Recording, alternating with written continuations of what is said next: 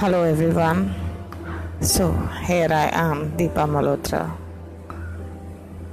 Today I'm going to talk about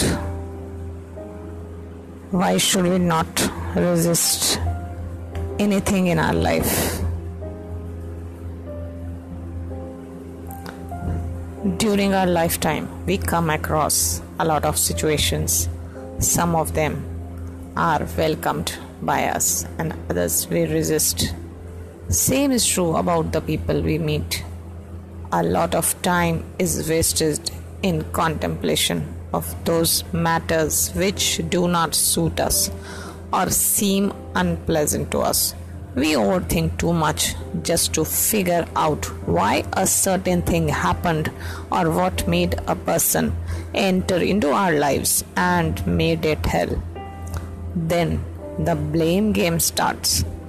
Either we feel that our near dear ones are responsible or we get into the mode of self deprecation.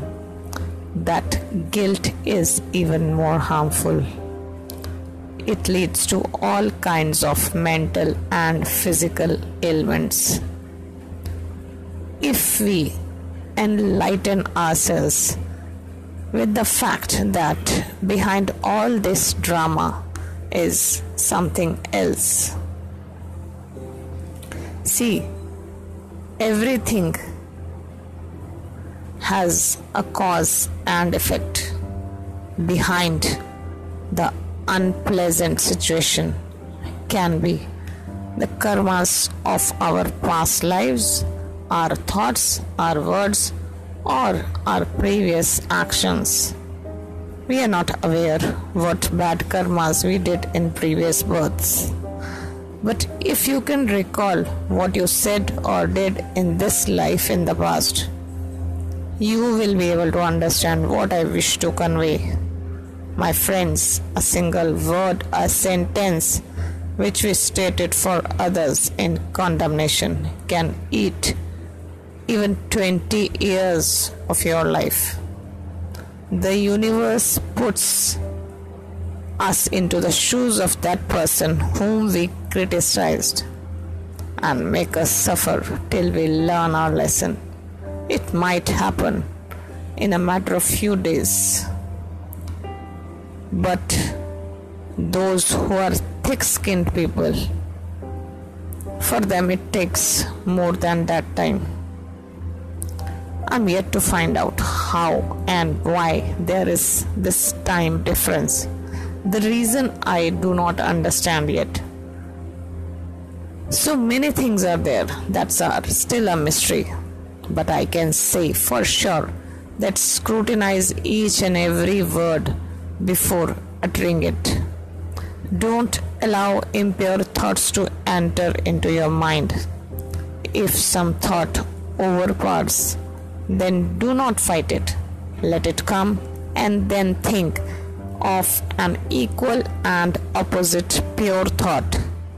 If your mind is pure and actions are wise, then there is no question of any unpleasant happening in your life. When you have learnt your lesson, then there is nothing that universe has to teach you. Send your apologies to the souls whom you wounded with your statements. Now, how can you apologize? You can apologize by writing, I'm sorry, forgive me, thank you, I love you.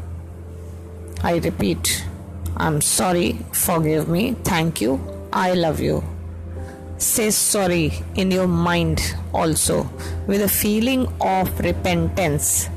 Up to some extent, this will get neutralized. The karmas of your past lives will not be making that kind of hard effect they will neutralize up to some extent but there still there can be some sort of suffering. You have to pass through the same situations which you created for others, maybe to a lesser extent, as you apologized and learned the lesson. It was wrong on your part to judge others or treat them badly. So, the key lies in learning the lesson. Once you learn the lesson, you apologize, you will be pardoned. If you do not accept what you are coming across, it means you have either rejected the will of the universe or you have refused to bear the fruit of your past karmas. It means you have postponed what you were supposed to go through. It will come back to haunt you later after magnifying into a bigger and better form. Just be brave, have faith on God, face the things head on.